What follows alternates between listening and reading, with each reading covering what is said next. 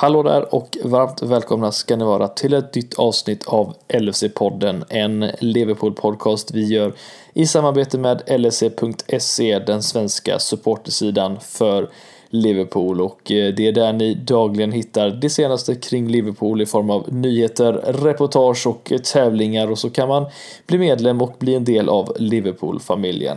Detta avsnittet kommer vi prata väldigt mycket om Chelsea-matchen såklart. Vi kommer prata Thiago, Diego Jota och vi kommer även lägga ja, ett litet uppsnack inför matchen mot Lincoln i ligacupen. Men eh, nu ska jag få hjälp av eh, Kalle Sundqvist att eh, snacka Liverpool så häng med så får ni det senaste avsnittet av LFC-podden.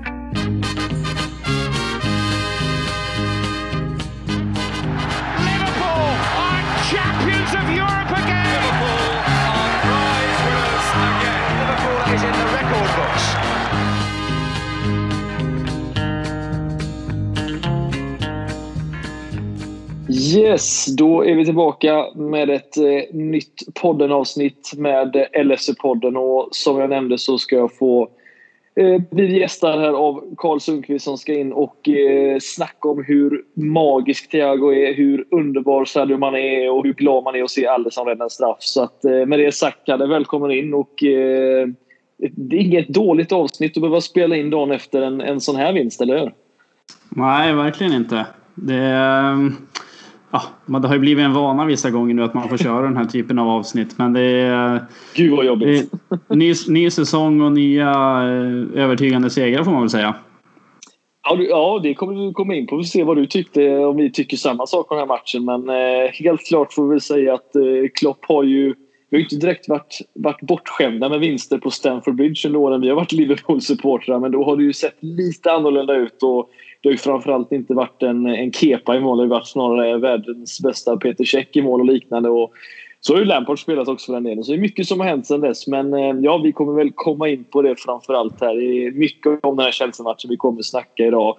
Eh, om, om Thiago såklart eh, och snacka upp lite om det som kommer på torsdag. Då det är match igen, Kalle, men då är det ju Lincoln i, i ligacupen istället. Men eh, det har ju faktiskt hänt lite saker innan vi hoppar in på matchen som eh, jag tror vi alla satt och blev rätt förvånade över. Jag blev det i alla fall. Vi får se vad du tyckte. Men eh, Diogo Jota, var kom den ifrån?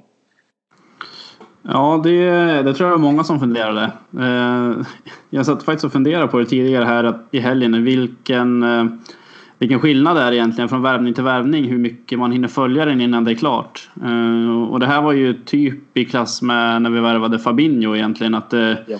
det var tryggt att han var i Liverpool eller att han var på gång att bli klar och sen var han presenterad mer eller mindre. Så att, ja, det är skillnad på värvningar och värvningar. Men för mig kom den som en blixt från klar himmel. Ja, nej, men det är väl som du säger. Frågan är, är inte det de transferserna som man i, i, nu då i dessa tider när man har alla de här jäklans FSG out som liksom in, inte har något tålamod riktigt utan vi, vi, vi visste ju att transferfönstret har varit uppe, uppe liksom flera veckor till här nu och ändå så sitter man och tror att allting är över. Men så kommer en sån här bomb efter Thiago dessutom då var klar också och eh, just att det var Diogo Jota, hur, hur överraskad var du att det var liksom en framförallt då en spelare från, ja, vi ska inte kanske kalla det en utmanare, men ett, ett annat rätt bra lag i Wolves i form som egentligen inte behöver släppa den här spelaren. Så sett, för de, eh, de har ju liksom jobbat sig uppåt nu, ska ju utmana om Europaplats och liknande ännu högre upp. Men just att det blev en sån spelare som har eh, varit så bra för dem. Hur, eh, ja, som du sa, blixt från klar himmel, men precis en sån spelare som Liverpool borde kika på, eller hur? Ja men verkligen. Men, och sen ska man se, det är ingen chock för mig att topp, alltså de präglade topplagen värvar från Wolves. Så att de har ju uppenbarligen många spelare som verkligen har etablerat Wolves i Premier League eh, med deras kvalitet. Men för mig har det nog snarare varit lite mer väntat att något lag skulle ta någon annan än Jota kanske. Uh, nu har de visserligen sålt... främst Adama Traoré eller? ja, men sen Jiménez har det också varit ganska mycket rykten om till vissa toppklubbar, Liverpool där bland annat. Så att, uh, att de just gick för Jota, det, det hade inte jag förväntat mig i alla fall. Men det, det kanske kommer in på det senare varför, varför vi tycker att det är en bra värvning. Jag vet inte hur du... Ja. Hur du känner, var det, är det någon spelare du har tänkt på att han skulle vilja se i Liverpool eller?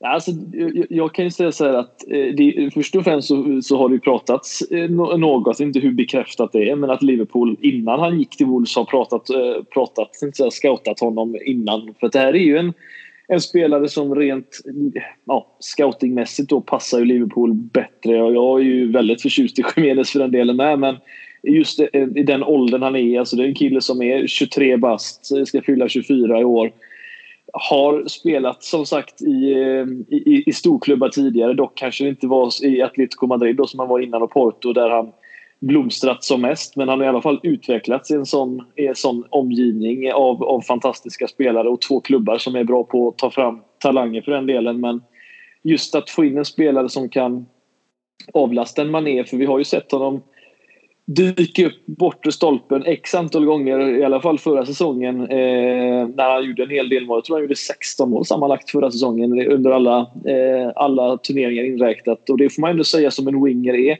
rätt bra för ett lag som, som för övrigt kryssar en hel del om man kollar på Wolves. Just så att det här är för mig en, en, en riktigt, riktigt bra värvning som jag är väldigt exalterad över. För det här är... Ja, nu fick vi in en Thiago visserligen som är en av världens, om inte världens bästa mittfältare för tillfället.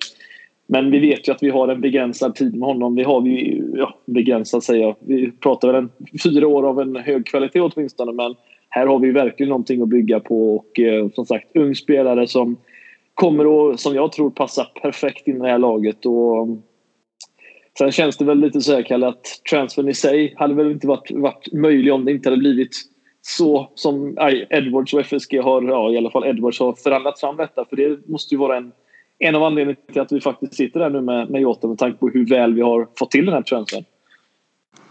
Ja, så det är ju, alltså kapital finns ju onekligen i Liverpool efter, efter att eh, alltså ägandet har utvecklats till att det är en ekonomiskt välmående klubb. Men sen i samband med alla framgångar så har det också eh, ökat på kassaflödet på insidan och har ju inte alltid fyllt på lika mycket ut. Så att eh, ekonomiskt tror jag nog att det hade kunnat vara möjligt ändå. Men sen kan man ju ställa till liksom pandemin och allt vad det inneburit. Speciellt när Klopp går ut och pratar om att vi vi värvar inte bara för att utan vi, det finns en framtid efter det här också. Vi måste försöka sköta det snyggt. Så att jag tror dels är ju Edwards uppenbarligen, det har han ju visat många gånger, ett dels ett ekonomiskt geni men sen måste han även vara en jävel på att förhandla för att det, det är många typer av värvningar nu där vi av någon anledning lyckas få väldigt bra betalt för spelare som nästan aldrig har spelat i Premier League.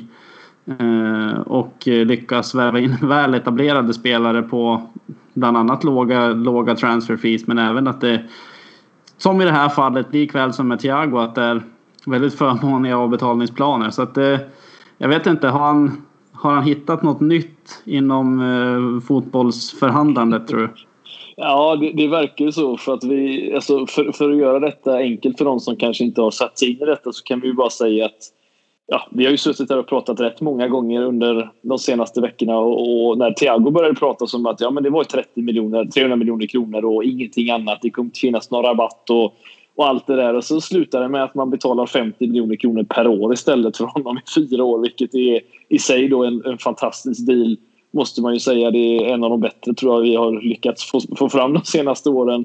Och nu då med den här spelaren, vi pratar ju att vi ska potentiellt kunna stiga upp till 45 miljoner kronor vilket är som sagt väldigt mycket pengar eh, ändå för en spelare med tanke på att vi tackade nej till Tackar nej, tackar nej. Men Werner blev ju inte en, en... Han gick ju till Chelsea istället och vi var ju nästan samma typ av, av pengar så sett. Men det är just den här delbetalningen kanske man ska kalla det då för. Här pratar vi att vi betalar alltså 10% av summan detta året och då pratar vi ju strax ja, ungefär samma som Thiago, så nästan 50 miljoner kronor om inte ens mindre än det. Eh, och det är ju liksom att få in en sån spelare av den kalibern tillsammans med Thiago och inte betala särskilt mycket mer. Det är ju helt makalöst och eh, bra av Liverpool och Edwards i det här fallet måste vi säga.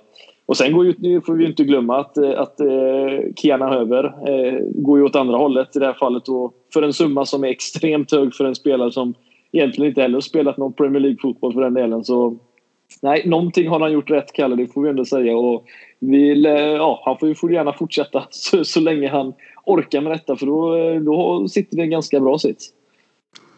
Ja men det är det som är just det, nog för att vi värvar extremt bra in och det, mm. det kan väl eh, förstås liksom dels med att många vill spela under Klopp, att det är mycket framgångar och folk ser en framtid i klubben men sen även det vi lyckas sälja spelare för och på något sätt ha en netspend som är så förhållandevis låg ändå med tanke på vilka spelare vi har i truppen. Det är det som är mest affärsmässigt imponerande tycker jag. Det är ju ja, att de inte ringer och ber om ursäkt till respektive klubbar som betalar extrema överpriser för ja, nu över och sen tidigare har vi ju sålt diverse spelare till Bournemouth för extrema över, överpriser och nej, det, det får han gärna fortsätta med precis som du säger.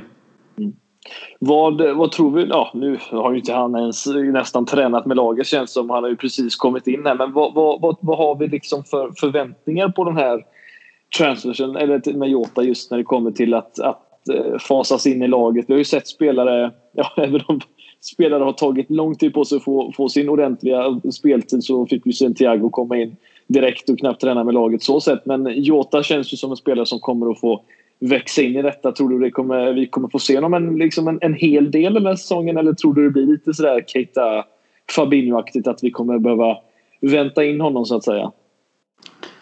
Ah, det är ju det är svårt att säga så här tätt inpå. Alltså med onyktra ögon som det blir nu så är man ju alltid sugen på att se nyförvärv och man har ju någon förhoppning om att man ska få se dem mycket.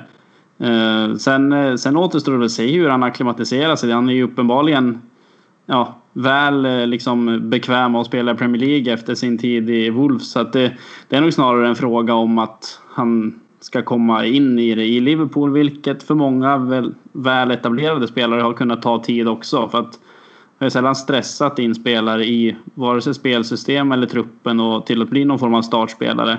Nu är Jota uppenbarligen någon form av backup till Mané eller på andra positioner också så att jag tror inte att han kommer starta så där våldsamt mycket initialt i alla fall. Eh, men det ger oss ytterligare alternativ på på ett redan eh, väl utfyllt mittfält att kunna mixtra om med både formationer och, och liknande. Så jag är jävligt spänd på att se honom. Sen eh, hur mycket det blir, det, det återstår ju att se. Men jag tror att han kommer spela en ganska betydande roll över hela säsongen.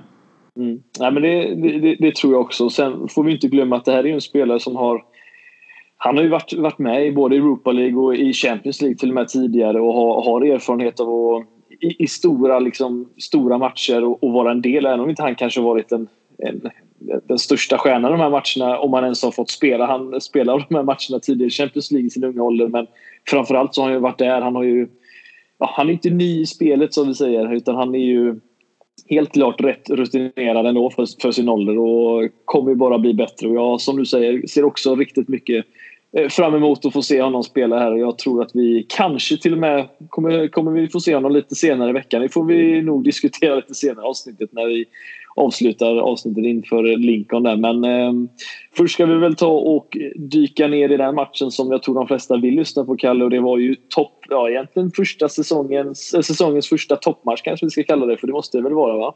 Av två riktigt bra lag och eh, nu vet vi att media har målat upp Klopp och Lampard som stora rivaler här men eh, jag vet inte riktigt vad vi har att säga om det. Inte riktigt den typen av rivalitet som vi är vana att se Liverpool och Chelsea så under tiden vi har eh, hållit på Liverpool. Men eh, ja, ändå som sagt en stor match tidigt på säsongen eh, efter, efter Leeds. Som sagt, vad, vad hade du för känslor inför matchen med de förutsättningarna som vi hade?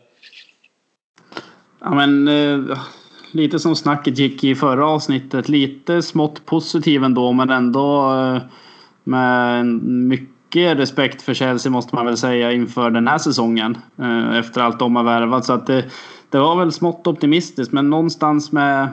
Ja, på, initialt trodde jag på ett kryss. Eh, och allt bättre än det skulle bli en extrem bonus. Och så som matchen nu utspelade sig så, så fick man det ju precis dit man ville i mina ögon. Mm.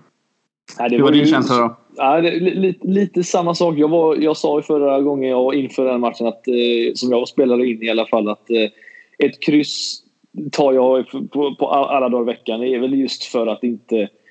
Inte för att jag trodde att... Jag, jag tror många hade mer respekt för Chelsea än, än vad, vad man kanske borde ha om man säger så. Alltså just med att de har köpt in mycket spelare betyder ju absolut inte att de genast är, är startklara. Sen visste vi ju att tre av deras stora nyförvärv i form av Chilwell, Thiago Silva och Ziyech inte skulle vara med och spela. Och, och i så sätt så tycker jag nog att många har målat upp dem lite som ett en, en för stor utmanare så här tidigt för det, det, det kräver tid att komma och, och, och, bli ett topplag på det sättet. Man kan inte bara köpa sig dit i det här fallet just nu. Så att, eh, min känsla innan var som, som, lite som att ett kryss hade varit jättebra. Allt annat var bara en bonus. Men eh, när man som sagt börjar närma sig matchen och man det började ryktas lite om startelvor och sånt där så vet jag inte riktigt om, om du håller med mig. Men då blev man lite mer nervös när man såg att varken Gomez eller Matip eh, skulle vara ett alternativ. Och Fabinho istället fick vara den som fick vikariera bredvid van Dijk. Eh, ja, inga bra förutsättningar nu tidigt under säsongen och ha två stycken mittbackar som borta. Eh, men att Fabinho fick kliva ner var väl egentligen det enda alternativet väl? Ja, men det måste man väl ändå säga. Uh, han, vi har ju sett honom spela där tidigare och jag tycker att han har gjort det bra när han har gjort det. Uh, var det mot Bayern sen, han spelade mittback också någon gång? Var det inte i ja, Champions League han spelade? Jo, jag tror det. Hemmaplan, var det inte? Uh, jag tror det. Nu ska jag reservera mig för vilken match det var, men jag vill minnas att han gjorde en i Champions League i alla fall. Och, och, det gjorde han ju med, med den äran tänkte jag säga. Han har ju många defensiva kvaliteter i sig. Sen, sen kan man ju diskutera lite på förhand. Nu gjorde han ju jäkligt bra igår och var väl troligtvis bäst på planen. Men att han har ju lite av de här äh, väl aggressiva tendenserna i till spel som man kanske inte alltid vill se från en, från en mittback. Men eh, han lyckas eh, lägga band på sig själv i vissa, vissa lägen. Så att det, det är väldigt överraskande.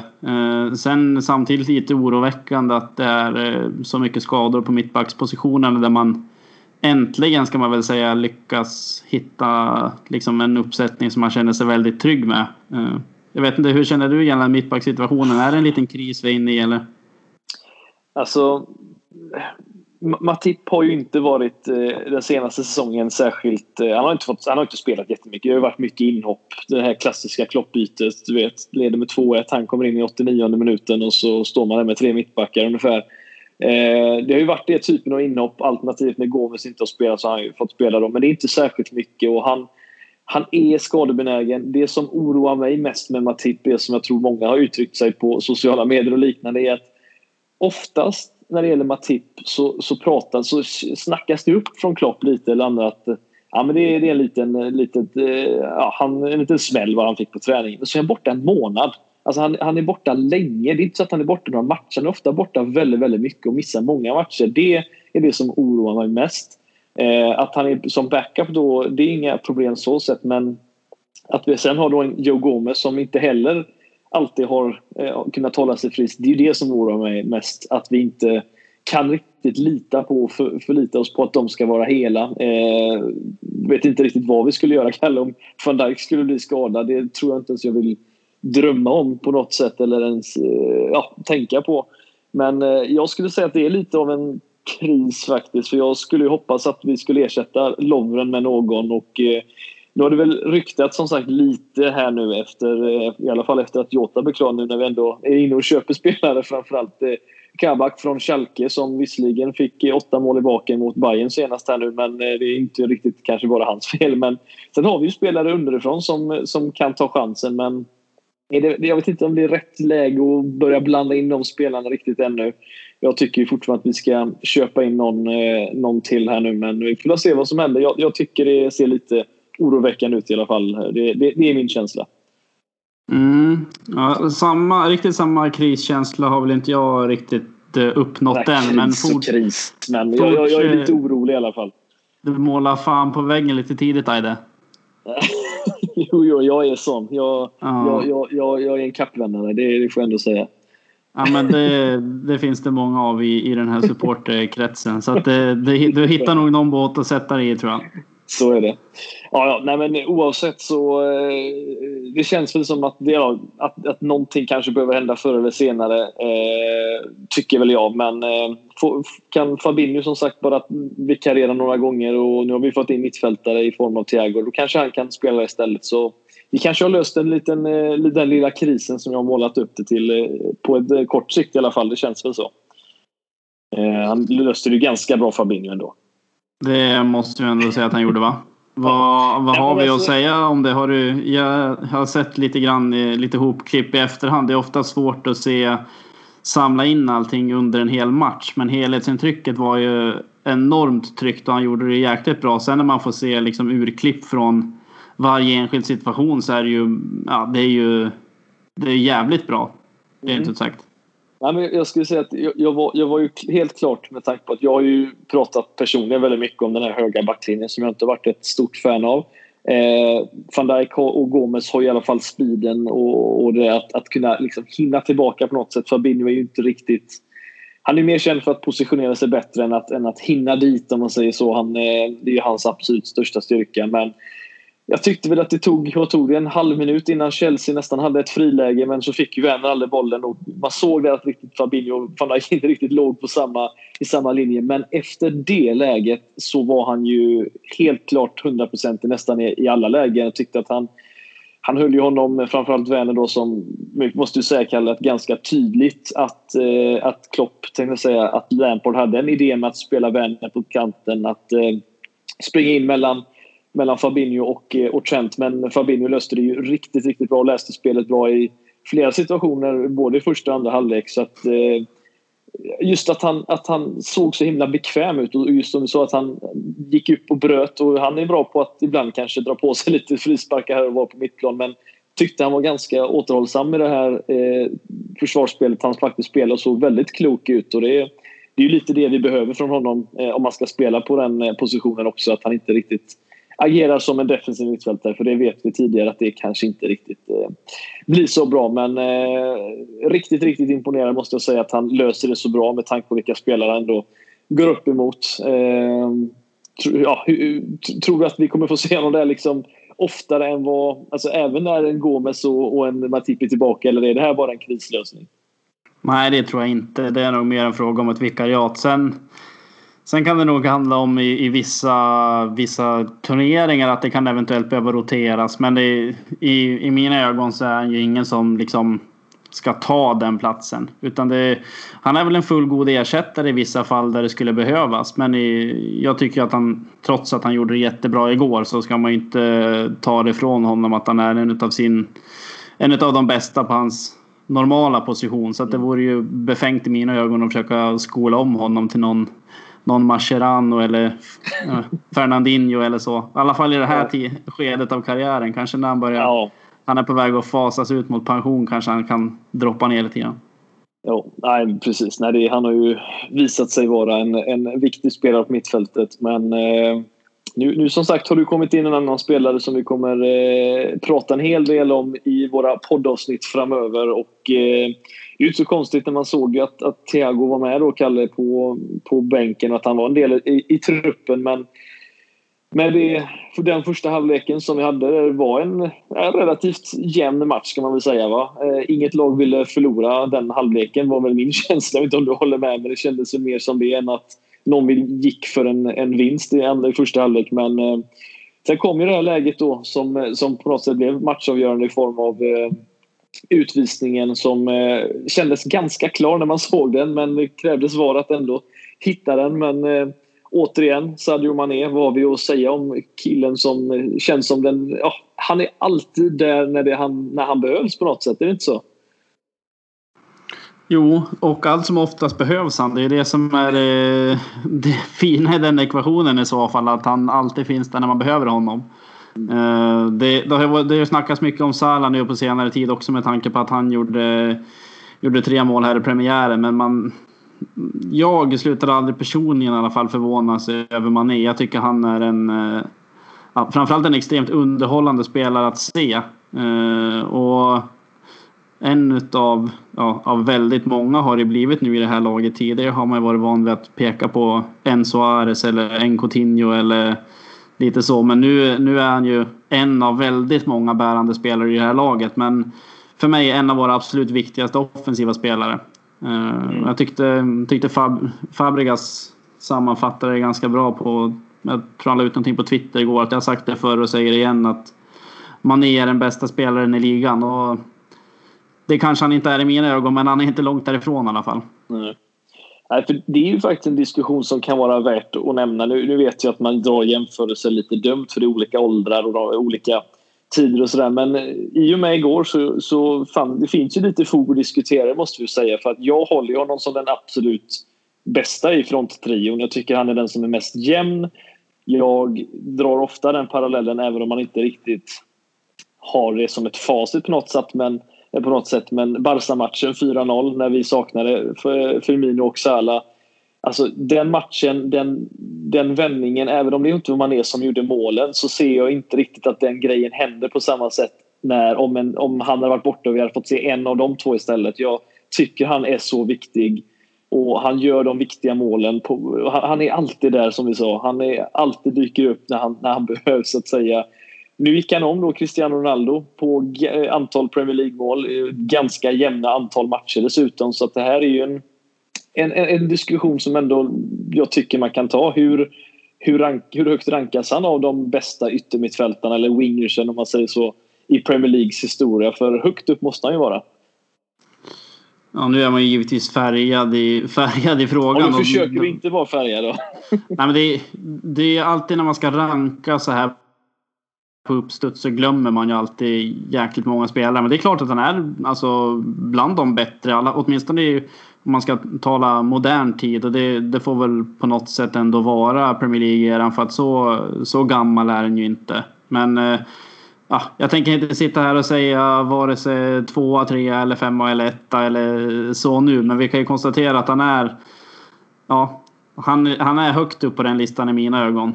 Eh, och jag håller ju med dig också i det du säger att eh, han är den som håller jämnast nivå i våran fronttrio och sen tycker jag att han har högst nivå också. Eh, Firmino har ju en aura omkring sig som är väldigt lätt att tycka om och att man kan tjäna mycket på att han är en hårt arbetande spelare. Men Mané har ju någonting, någonting extra tycker jag. Eh, jag vet inte, du, du brukar ju vara duktig på såna här interna tabeller av spelare på olika positioner genom tiderna. Vart skulle du hålla honom själv då? Han är ju bättre än Joe Cole. Eh, får vi säga va? Nej jag skojar. Nej men eh, han... Eh, alltså det är ju spelare som Hazard, eh, Cristiano Ronaldo, eh, Gareth Bale. Dock en kort eh, tid. Han var en väldigt hög nivå visserligen. Eh, sen är det ju flera som går tillbaka då, eh, till eh, ännu längre bak i tiden. Där pratar vi spelare som Robert Pires exempelvis i ett Arsenal. Vi har ju David Beckham och Giggs och alla de här spelarna i United när de var som, som bäst även i slutet på 90-talet och några av dem även, även eh, senare än så. Men alltså jag håller honom så extremt högt med tanke på att han just, just gör så många olika typer av mål likt Cristiano Ronaldo. Alltså det är en spelare som nu gjorde han ju ett nickmål dessutom i andra halvlek här nu ett svårt mål skulle jag säga. Det är, det är inte alltid man får den på mål men han, han, han, gör ju alltid viktiga mål. Han gör mål på flera olika sätt. Och som jag ser det så är det väl egentligen bara kanske Cristiano Ronaldo som, som rent kvalitetsmässigt håller kanske en högre... Nu gick ju han och blev ännu bättre i Real Madrid visserligen men Mané pikar ju här nu. Jag tror inte han...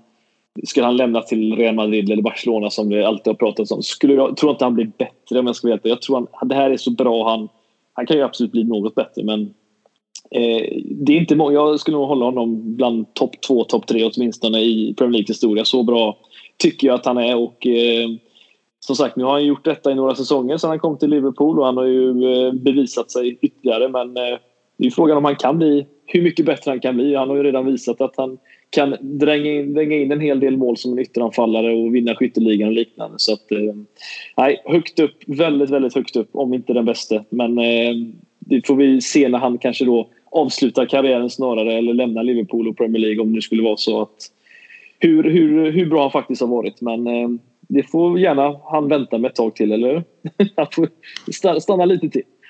Det hoppas vi innerligt att han gör. Eh, men där är jag med dig också. Att det, det, finns ju, sen är det alltid svårt att sätta olika alltså tidseror mot varandra. Det är, det är ju en, med all respekt en annan fotboll nu än alltså i inledningen av Premier League-eran. Eh, ja. Men alltså, ja, någonstans där uppe är han ju. Ronaldo, sen tycker jag även att Hazard har varit en extremt bra spelare som jag kanske håller högre än Mané på, på den tiden han har varit i Chelsea. Men där i, där i krokarna uppe bland de spelarna tycker jag att han, tycker att han är. Uh, och ska man se nu så har ju Mané gått om Hazard istället och han är ju i mina ögon en bättre fotbollsspelare idag. Men sen ja, det återstår att se. När vi, när vi stänger kapitlet Mané kanske vi kan spika fast att han är den bästa, eller vad, vad säger du? Ja, jo, det, är absolut. Det är väl till och med så att Carragher, eh, som eh, sa i efterhand efter matchen i sin studio att eh, ja, han börjar nästan fundera på om han gått om John Barnes snart. Så bra tycker han att han är och han eh, håller ju John Barnes extremt högt såklart som många andra gjorde dessutom. Och det får man väl säga en ganska bra, ett ganska bra, en, en bra komplimang att få om man säger så i jämförelse med, med den gode liraren även om inte vi var riktigt så, vi är inte så gamla så att vi fick leva uppleva hans prime. Men, eh, men ändå, vi vet ju hur bra John Barnes var.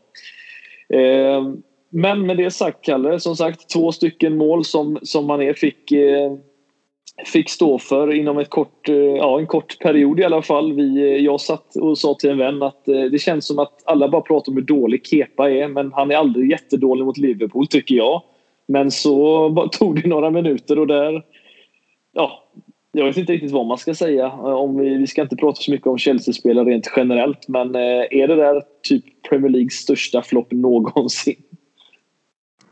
Ja, på målvaktssidan skulle man nog kunna säga att det är det. Om man ställer i liksom i såna här får man ändå sätta pris i förhållande till vad man har fått. Att han är världens dyraste målvakt som har bland de sämsta räddningsprocenten i ligan. Det, det är ju liksom ingenting som hör ihop på, på det sättet. Jag tycker att han har visat det många gånger att han är en, en ganska svajig, svajig målvakt. Eh, så att eh, det största målvaktsfloppen kan man väl få kalla honom i alla fall. Eh, sen, eh, sen finns det klart att det är många andra floppar vi har sett också. Men det, hans tid är väl räknad om man ska både tro på det man ser borde den ju vara räknad i förhållande, i förhållande till Chelseas ambitioner men även enligt rykten så verkar det ju vara så. Så att eh, återigen så skickar vi väl någon, eh, någon spelare till eller någon manager ut på Ute i öknen där de får gå en liten ökenvandring ett tag.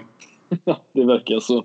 Ja, nej, det, jag vet inte om du såg det klippet i efterhand där som de har, eh, någon hade eh, varit så duktig och hittat eh, och faktiskt eh, där, det var, jag tror det var någon slow motion klipp han fick se lite snett bakifrån Kepa när han ska slå bollen och de har zoomat in Firmino när han står och ropar pass, pass och så pekar han liksom mot, jag tror det är Kristensen. nej inte Christensen, Jorginho tror jag det är och det är ju dit han slår bollen och Mané tar ju den sen dessutom. Så att han, är, han, han behöver inte riktigt nudda bollen Firmino och ändå så visar han hur, vilket geni han är. Och Mané blev ju en assist till sig själv med tanke på att det var han som slog bollen som hamnade hos Kepa. Så att, eh, Mané han gör inte bara mål, han assisterar sig själv dessutom. Det är inte ett jättedåligt tecken för den delen heller. Men eh, det var ju alltså det första andra... målet Ja. Det första målet är ju mer ett, alltså ett klassmål. Alltså det är ju ja. verkligen ett spelmål om man tittar uppbyggnaden på det. Men jag tycker ändå att man bör kunna stanna till lite grann vid det där andra målet. För att först tappar han bollen Mané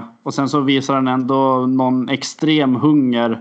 Kanske i någon form av tro också att Kepa kan dra någon indianer, inte vet jag. Men, jag alltså, tror det, man, det faktiskt ligger en hel del i det Kalle. Jag, man, jag tror han tog den löpningen för att han kände den möjligheten möjligtvis.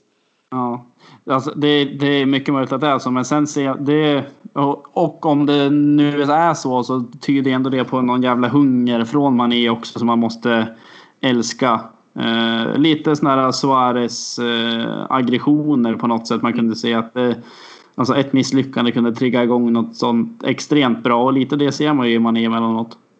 Jo men verkligen. Det, det har du helt rätt i. Och det känns det som jag tänkte vi ska börja bygga, eh, gå, gå in på här just nu då i, i andra halvlek. För det är en grej som vi inte har riktigt nämnt än som jag vet många väntar på att få höra oss prata om lite också. Det är just den här andra halvleken att man är... Vi såg ju hur, hur, eh, hur hungrig han var. Vi fick se en Firmino som, eh, ja, som hade lite lekhumör ibland även han. Men framförallt så känns det som att många av de här spelarna kommer ju dra nytta av att Thiago kommit in som nu då fick lite chockerande komma in i andra halvlek, eh, direkt i andra halvlek. Eh, ja, jag, vet inte riktigt, jag hade inte riktigt förväntat mig se honom så tidigt i matchen. Även om utvisningen kom precis där innan andra halvlek. Men eh, ja, det finns väl inte jättemycket sämre spelare att sätta in. Eller mycket sämre, mycket bättre spelare att sätta in när du är en man mer och vill gå för en seger och hålla i bollen än, än Thiago. Va? Det känns som att det, det är liksom gjort för honom på något sätt. Ja, det är en ganska tacksam spelare att ha i sin ägo då. Uh, alltså, ingen har väl gått miste på vare sig nu eller tidigare vilken kvalitet han besitter. Är man fotbollsintresserad och tittar på Ja, det räcker med att titta på Champions League så, så ser man ju vilken jäkla spelare det är. Eh, och ändå får man väl säga att det är ett statement i sig att han väljer att gå till Liverpool vilket eh, tyder på något form av maktskifte. Men sen, sen går det ju inte att blunda för vilken kvalitet han håller. Det är ju, du nämnde det tidigare, bland de bästa spelarna i världen på sin position om inte den bästa. Eh, och är det någon gång man vill ha honom så är det väl mot ett lågt sittande Chelsea där vi ska föra spelet. Så att eh, jag tror inte att vi kommer behöva oroa oss jättemycket gällande de här Brendan Rodgers diskussionerna vi hade problem att lösa upp lågt sittande lag. För att det, ja. där tror jag man kan ha hittat en liten nyckel i Thiago. Mm. Alltså det jag är så exalterad över detta. Jag har ju varit ett stort fan av honom i, i, i många, många år redan sen egentligen Barcelona-tiden då han visserligen var lite av en annan spelare för där fick han spela på en annan position än vad han gör idag. Men alltså, det vi måste diskutera här, Kalle, det är just hur, hur mycket den här eh, liksom, värvningen kan höja laget ytterligare. För att två år i rad nu som vi har varit liksom, på den yttersta toppen egentligen och även ja, om vi även inte vunnit ligan båda åren som vi varit så här bra så har vi i alla fall varit eh, så, så där nära och det känns man, man undrar hur bra kan det här Liverpool-laget bli ytterligare? Vad finns det mer för höjder? Men det här är ju en sån spelare som som du säger, då, kan bryta upp ett lag på ett helt annat sätt än tidigare.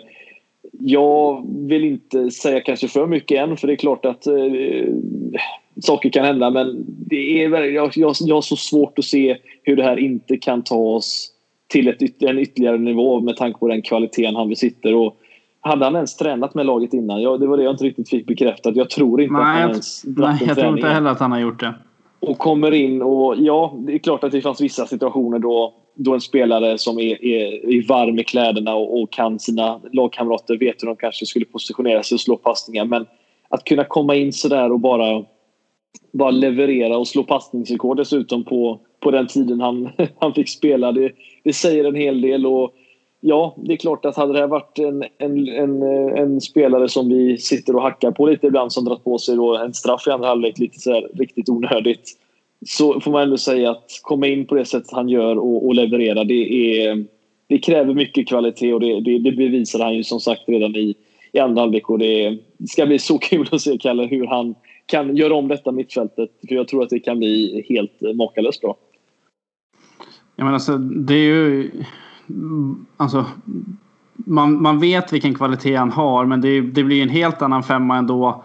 Och man har ju sett den i en miljö där han har spelat under så många år. Han, alltså alla, han kan sina medspelare utan och innan och de kan honom utan och innan. Och att han ändå kan kliva in i ett helt nytt lag utan att ens ha tränat med dem. Han har, på, han har ju på sin höjd mött de här spelarna och kanske spelat tillsammans med någon i något sammanhang. Och ändå liksom kunna leverera på den nivån och ändå liksom med den, med den pondusen han gör också, vilket tyder på att han, han... Det råder ingen brist på självförtroende. Han vet ju själv vilken nivå han håller och jag tror alla i, i laget vet vilken nivå han håller. För att det var ju många gånger det var mer eller mindre ge bollen till Thiago och det, det säger ganska mycket när man har spelat på sina lagkompisar i tio minuter. Man kan ju bara drömma om vilken, alltså, vilket partnerskap man kan. Man har ju pratat om Gerard Torres och, och lite sådana det är ju ganska tacksamt att ha den här typen av spelare på mitten som är han extremt bra passningsfot och så ska man kunna kombinera det med kanske ha den hetaste fronttrion i fotbollsvärlden idag. Det, det vattnas ju ganska mycket i munnen när man tänker på vad man kan få se kommande år.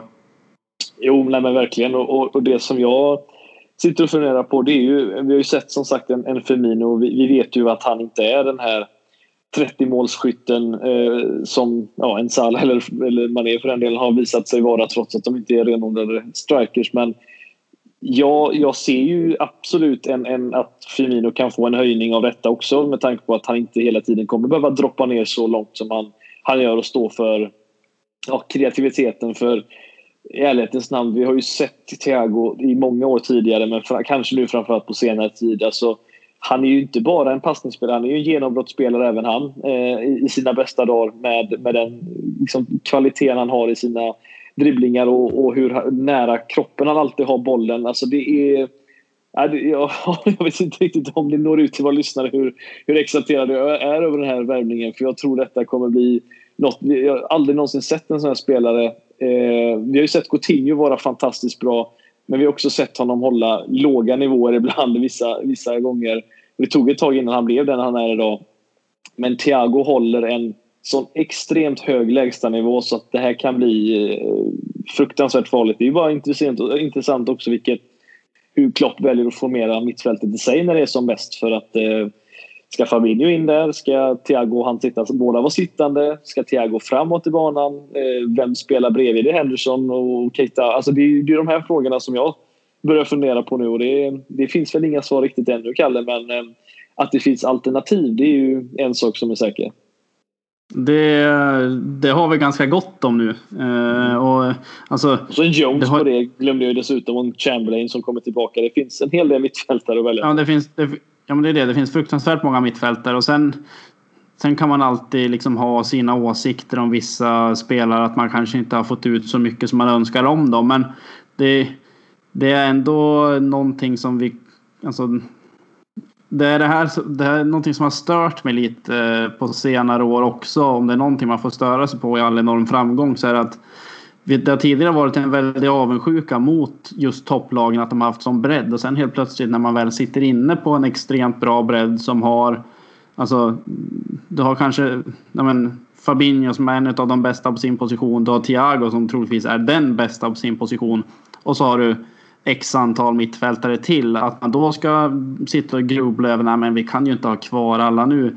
Det är lite så här, ja, man är inte riktigt eh, aldrig nöjd och det ska man ju heller aldrig vara. Men det, det kommer ju inte råda någon brist på mittfältsalternativ och olika konstellationer och så ska vara in Jota dessutom. Och kan man spela in honom som en ytter och eh, Firmino droppar ner lite. Ja, det, det, finns ju oändligt många alternativ som det här skapar. Så det, det, ska bli jäkligt spännande att se också hur, hur vi formerar laget. Mm, nej, verkligen. Det är... Det, det, ja, det, vi kan väl nästan säga att det här kommer vara första gången under ja, modern tid som vi egentligen har, kommer att ha en, en, en bredd som är så här bra. Alltså, visst, det är inte som Manchester City där varenda spelare är en storstjärna eh, offensivt. Vi kan inte ha en Gabriel Jesus på bänken som, som, som är en av de största talangerna i brasiliansk fotboll exempelvis som City har när Agüero spelar. Utan vi kommer ju ha en Jota, en, en Minamino exempelvis som vi heller inte har pratat om någonting men som säkert kommer att få spela, in, spela sina matcher den här säsongen med men just bredden överlag framåt och mittfältet är ju, det, är ju riktigt, riktigt imponerande. Sen är det klart att backlinjen har vi pratat om. Där, där finns det väl kanske lite mer att önska eh, så sett men eh, det är inte så mycket negativt vi kan sitta här och prata om egentligen för så här bra bredd har vi nog aldrig haft i Premier League någonsin tror jag. Eh, det är riktigt imponerande hur, eh, ja, hur mycket alternativ det finns här. Så att, nej, det ska bli kul Kalle att se hur, eh, hur detta blir. Men man, det vattnas ju lite i munnen när man ser vilka alternativ som finns och vilka spelare som kan ta ytterligare steg nu när Thiago kommer in. Så att det kan bli riktigt bra detta. Men som sagt, det är 2-0 som det blev till slut, Kalle. Eh, räddad straff ska vi väl kanske gå in på också, tycker jag. För det kan vara värt att nämna. Vi, att vi satt ju här och klankade ner Allisons urusla försök att rädda straffar mot Arsenal i, i Community Shield. Men eh, nu fick han sin chans och att rädda en straff. av Jorginho känns ju inte heller som det absolut lättaste med tanke på att han oftast sätter sina. Men det här var ju lite revansch från hans sätt och eh, skönt att just hålla en, hållen nolla nu då när det har sett ut försvarsmässigt som det har gjort de senaste ja, matcherna kanske vi inte ska kalla det. Jo, det får vi säga. Men även gå tillbaka till förra säsongen så var det ett tag sedan vi höll en nolla. Men eh, skönt att få den borta mot Chelsea framförallt. Ja, alltså det har väl ändå varit sen vi... Alltså, sen det var klart att vi vann ligan så har det ju släppts lite grann på... Jag vet inte om det har varit att de har tappat fokus och man, det har varit någon form av nöjdhetskänsla som man smyger sig på. Men där har det ju varit, alltså försvaret har ju haft sina brister och man ska inte sitta och kritisera för att det, det, det tycker jag är, onödigt för att det har gått några matcher där det varit lite knackigt när det under långa, långa perioder. Alltså vi har ju snackat om säsonger där det har varit väldigt bra försvarsspel. Men det är alltid, alltid gött att vara tillbaka på, på vinnarspåret och även hålla en nolla för att man... Jag, jag tror inte man ska underskatta underskatta det faktum att man håller en nolla både för målvakt och försvar. För att det, det, jag tycker alltid man märker på spelarna själva som, som ja men, försvarsspelare och målvakter vikten av att hålla nollan. Och det, jag tror inte man ska underskatta den. Och att göra det borta mot Chelsea, det är väl få gånger man, man vill hålla en nolla kanske borta mot Chelsea när många hade målat upp att våra spelare vi gick miste om skulle sänka oss och lite så. Så det, det är klart att det är skönt. Jo, men så är det. Det, är, det känns som att vi, den typen av, av vinst krävdes lite också. Vi, just en, en, vi får ju ändå säga att det blev en ganska komfortabel 2-0-seger till slut ändå. Eh, trots att vi, det, ja, den missade straffen för Chelsea så känns det som att vi hade en, en, gjorde ett ganska bra eh, jobb sett över hela matchen tyckte jag. Det kändes ganska stabilt faktiskt. Och eh, den typen av, eh, ja, av självförtroende behöver ju det här laget också för den delen. Vi, man kan inte gå och vinna matcher med 4-3 varenda vecka. Så eh, nej, det är skönt att man får den här vinsten och eh, jag tror, tror inte många lag, sitter, tränare och framförallt fans och liknande sitter ute och tänker att ja, men den här starten Liverpool får nu med tuffa matcher. Visst, nu har det bara gått två matcher, men att de, de sitter här och tänker ah, ja, nu går de och vinner två matcher igen. Hur, hur mycket kan de vinna här igen? För att det känns som att vi är ju absolut tillräckligt bra för att kunna fortsätta en sån här otrolig eh, vinststreak så att säga. Men eh, det är en tufft, tuff start, men att kunna gå härifrån med sex poäng, Kalle, det är ju eh, precis det man behöver. Och eh, nu spelar ju Manchester City i inspelande stund in. De börjar om en halvtimme ungefär då mot Wolves. Att, eh, och United startade med att förlora exempelvis. Så det är, det är mycket, mycket positivitet här nu om man eh, kollar just i, i tabellen. Och även om Everton har gått och vunnit två matcher, Kalle, så är det väl inte de vi ska se upp för den här säsongen. Nej, jag tror inte att det kommer bli våra största konkurrenter. Däremot hoppas jag ju på att Everton ändå är med och rycker lite grann. Jag tycker det ger en extra krydda till, till derbymötena än att de ska vara där de har varit tidigare. Nu någon säsong har det varit minst sagt lite halvtungt. Så att eh, Everton får gärna vara för mig ett lag som är och hugger på, på topp 6 och där i krokarna. För det, det tycker jag ger en krydda till säsongen ändå. Att det är lite ja, det är ju någon form av eh, en speciell rivalitet men det är ju det är alltid kul att eh, just när det kommer till derbyn att båda lagen har någonting att spela för. för att, mm. Då ser man fram emot de matcherna extra mycket. Ja, nej verkligen. Nej, det kommer bli en intressant säsong. Som sagt, det kommer inte vara något lag tror jag som vinner ligan med 18-20 poäng utan det kommer ju det kommer ju vara tajt den här gången också, men frågan är om det inte kommer vara extra tajt runt Europaplatserna den här gången. Det finns många bra lag, eh, som har, många lag som har rustat upp sig inför säsongen. Vi såg eh, Leicester tror jag kan vara riktigt bra. Vi har ju Wolves som vi vet och Everton som sagt. Men sen har vi ju Tottenham som är våra vänner i Ledley Kings knä som eh, rustat upp sig med Gareth Bale dessutom. Eh, sen om han spelar mer golf och fotboll den här säsongen, det får vi väl se. Men kul att den här Premier League-säsongen tror jag kan bli målrik. Det är en sak som det har tytt på. Det är att det kommer bli mycket mål den här säsongen.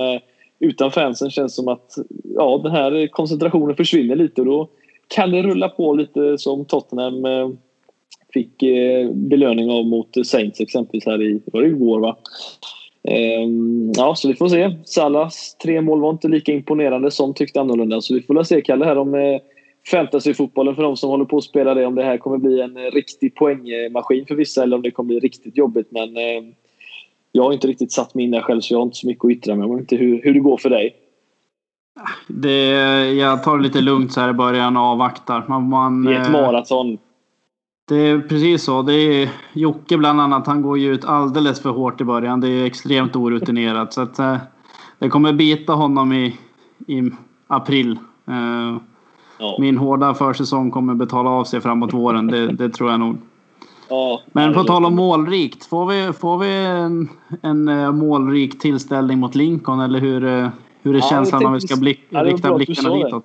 Jag skulle precis ställa frågan till dig faktiskt också. För det är ju intressant nu med just vilka som kommer få eh, sin chans här att spela den här matchen. Eh, för det tror jag kan vara en, en anledning till att det kan bli målrikt. Eller inte för den delen. Vi, eh, om vi tar just, det finns ju vissa spelare vi vet kommer att, och få spela exempelvis. Adrian kommer väl stå i mål om vi tar den, den tippade elvan. Det känns väl som det va? Ja, det, alltså, det kommer väl bli den typen av matcher han får spela. Och nu, han fick nog spela betydligt mer än vad tanken var förra säsongen. Så att eh, om allt går enligt plan vad gäller att Alisson ska hålla sig frisk så är väl den här typen av matcher han kommer få spela. Mm. Ja, nej, det, precis. Och det tycker det är ganska bra om man får den möjligheten att, att spela. Sen eh, känns det väl som att eh, Semikas, är han, eh, är han redo igen? Eller hur, hur låg det till med honom här? Eh, ja, coviden ja. verkar vara borta i alla fall. Så att, eh, så att eh, det räknar vi väl med. Vi räknar med det. Sen är det väl den här mittbacksfrågan då. Det känns väl inte som att van Dijk riktigt kommer att offras i en sån här match mot Lincoln borta. Men eh, ja, vi får väl se om... Eh, Matip verkar ju som sagt vara borta ett, eh, en månad som sagt. Gomes eh, verkar ju inte vara så farligt med i alla fall. Men eh, jag vet inte tusan om han riktigt är hinner komma tillbaka till den här matchen. Annars så är det ju ungtupparna som får gå in och, och, och ta chansen här va? Ja, men det, alltså det, det är väl så det har sett ut tidigare också i, i de här kuppmatcherna. Att eh, det av vissa anledningar såklart när vi stötte på det här med klubblags-VM och allting sånt så förra säsongen blev det ju verkligen ungdomarnas chans att visa upp sig i, i kupperna. Så att det, och med tanke på skadeförhållandet så är väl inte det helt omöjligt. Mm. Nej, precis. Det är jag vet inte riktigt. Kometio, Kometio. Jag har alltid, alltid svårt att uttala namnet. Men eh, Klopp pratade ju faktiskt lite om honom eh, inför matchen mot Chelsea. Eh, just när de pratade mittbacksalternativ. Och att han kom med där i en diskussion tillsammans med Gomes och, och Matip känns det som att det är ju frågan om inte han känns som ett, kanske ett fjärde alternativ i det här fallet då. Eh, om, han, eh, om han borta visserligen men känns som att vi kanske får se honom också spela en hel del i de här typer av matcher. Han var ju en del i, i försäsongen och fick spela en hel del också. Så att, eh, kanske blir eh, som sagt de ungtupparnas chans nu återigen och de kanske tar den här gången och går ett ytterligare steg och inte förlorar mot Aston Villa med, med 5-0 för det känns som att eh, det kommer att vara ett bättre reservlag den här gången vi kommer kunna ställa upp nu med tanke på att bredden är större, Kalle. Va? Det känns som att det kommer finnas möjlighet att kunna lyfta något utan att bli alltför orutinerade på, i, i elvan. Ja, rent offensivt kommer det nog inte vara några problem att spela etablerade spelare även i, även i kupperna. Det, det har jag svårt att tro. Som jag nämnde tidigare så finns ju... Vi har ju en uppsjö av, ja, i mina ögon, jävligt bra mittfältare. Så att det, det, det ska nog inte bli några konstigheter att fylla ut, fylla ut den trupperna till de här matcherna som man helst... Ja, jag ska inte säga helst eh, låter vara, men det, det är dumt att säga, men har vi spelare som kan få lufta sina ben i, de matcherna så är väl det bra. Mm. Vad, vad, tror vi om, eh, om exempelvis en Diogo Jota? Tror vi får, får eh, se honom spela åtminstone mot, i matchen eller tror vi... Eh, är han för bra för att spela en sån här match om vi säger så ändå? Jag tror nog... Nej, men det, nej, det, det är han ju inte. Jag tror däremot han kommer nog... Jag tror inte han startar, men han är ju jag ska inte garantera att han är med i truppen för man ska aldrig garantera någonting. Men det jag har svårt att tro att han inte är med i truppen och att han inte får lite speltid. Eh, det skulle jag nog tro. Eh, det känns ju som att eh, nu vet jag inte hur hans försäsong är. kanske? Ja, men lite så. Lite Minamino. Ja, det Jones, är ju... Origi kommer han få spela ja. kanske. Brewster har vi, pratat, har vi diskuterats lite om nu ska vi tillägga just med eh, på tal om spelare som lämnar. Det har inte bekräftats att det kanske kommit ett bud just men Crystal Palace var väl ett lag som eh, det har pratats lite om och eh, det känns, ja det har varit lite snack om att han inte, att Liverpool kan komma att offra honom på något sätt. Vad, vad tror vi om, om Brewster och de här möjligheterna? För det här är ju hans chans i så fall att, att få spela. Det är, det är inte i Premier League direkt. Nej, och alltså till slut måste man ju komma till ett vägskäl där man bestämmer att eh, man låter en spelare gå. Eh, och sen, det är väl lätt att bli lite så här, jag ska inte säga sentimental, men att det, att man vill ju att unga spelare som är på, liksom på uppgång ska slå igenom. Men nu, det har ju, nu har ju Crystal Palace själva gått ut och dementerat att de har lagt något bud. Men det är ju inte helt ovanligt. Det gör ju Klopp emellanåt också. Så är spelaren klar dagen efter. Att det, det kan finnas några form av lösningar med att man kan få köpa tillbaka för en viss summa under kontraktstiden. Lite sådana saker. Jag tror att det jag tror att det är bättre att göra så. Att man gör sig av med en spelare och har möjlighet att köpa tillbaka honom istället för att man ska skicka på lån år efter år efter år till nya, liksom, nya miljöer varje säsong. Så att eh, jag skulle inte ha jättemycket emot om vi skulle sälja Broström Kortfattat var det väl dit jag ville komma. Nej. Ja. Nej men det ska bli intressant att se. Det här är ju annars hans eh, möjligheter att få få, få spela som sagt i de här typerna av matcher och vi har sett honom spela i, i ligacupen och så tidigare även mot de bättre lagen likt Arsenal och sånt där. Så att, eh, nej, vi får väl se men eh, målrikt, vad tror vi? Blir det en, eh, en 3-0 till Liverpool eller? Lincoln har visserligen eh, vunnit sina fem eh, senaste matcher så det får vi faktiskt inte glömma av i det här fallet, Kalle. Nej, jag har... Eh, Lincoln vad har vi på Lincoln? Legat, ja, vad har vi på Lincoln? Ja, Nej. Det är väl Lincoln Burrows, hette han inte det? Han som var med i eh, Prison Break. Det är väl typ det jag har på Lincoln. Det är väl den, koppling, den kopplingen jag kan dra. Så att, eh, nej. Det, det återstår att se. Det är väl... Eh, alltså, det är väl det som är charmen också med de här... Om man ska nu försöka hitta någon form av charm. Jag har inte mycket till övers egentligen för, för diverse inhemska kupper längre. Men charmen med det är väl att man, man får stöta på de här lite lite mindre klubbarna och det är väl på något sätt deras chans att gå upp mot giganterna. Det är väl, det är väl den skärmen man får försöka hitta i det, tycker jag. Ja, jo men precis.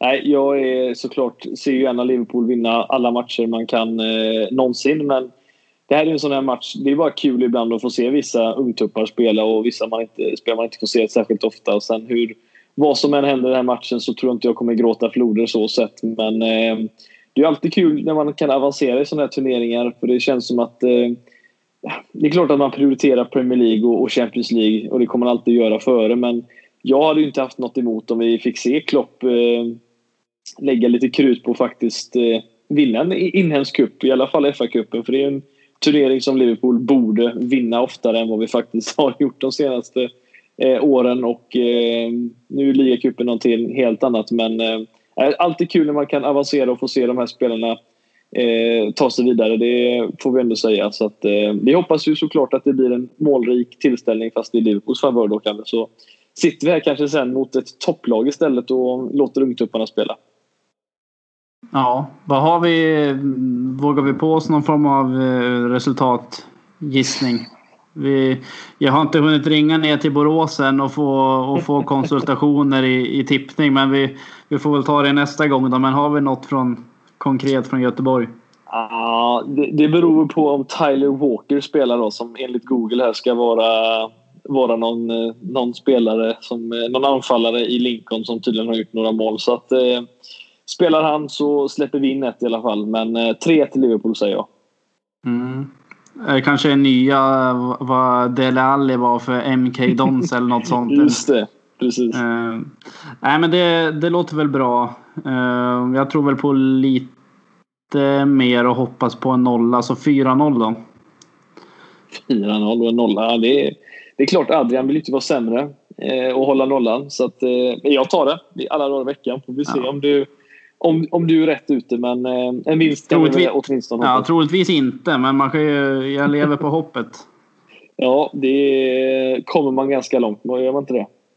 Ja, de säger det. De säger det, ja. ja. Nej, men det låter bra, Kalle. Vi eh, känns som att vi har fått med det mesta av det som vi borde fått med, va? Manés eh, magiska tvåa, Thiago, lite Jota. Känns som att eh, det har varit ett fullmatat avsnitt åtminstone. Ja, alltså, men, sen är det ju alltid så. Man kan ju sitta hur länge som helst och prata om Thiago till exempel. Men vi, vi får ändå på något sätt förhålla oss till att vi har sett 45 minuter av honom. Och det man såg på de här 45 var ju... Ja, man blir ju sugen på mer om man säger så. Så att jag tror att vi kommer ha... Det kommer nog anledning att återkomma i ärendet gällande honom framöver skulle jag tro. Det tror jag också.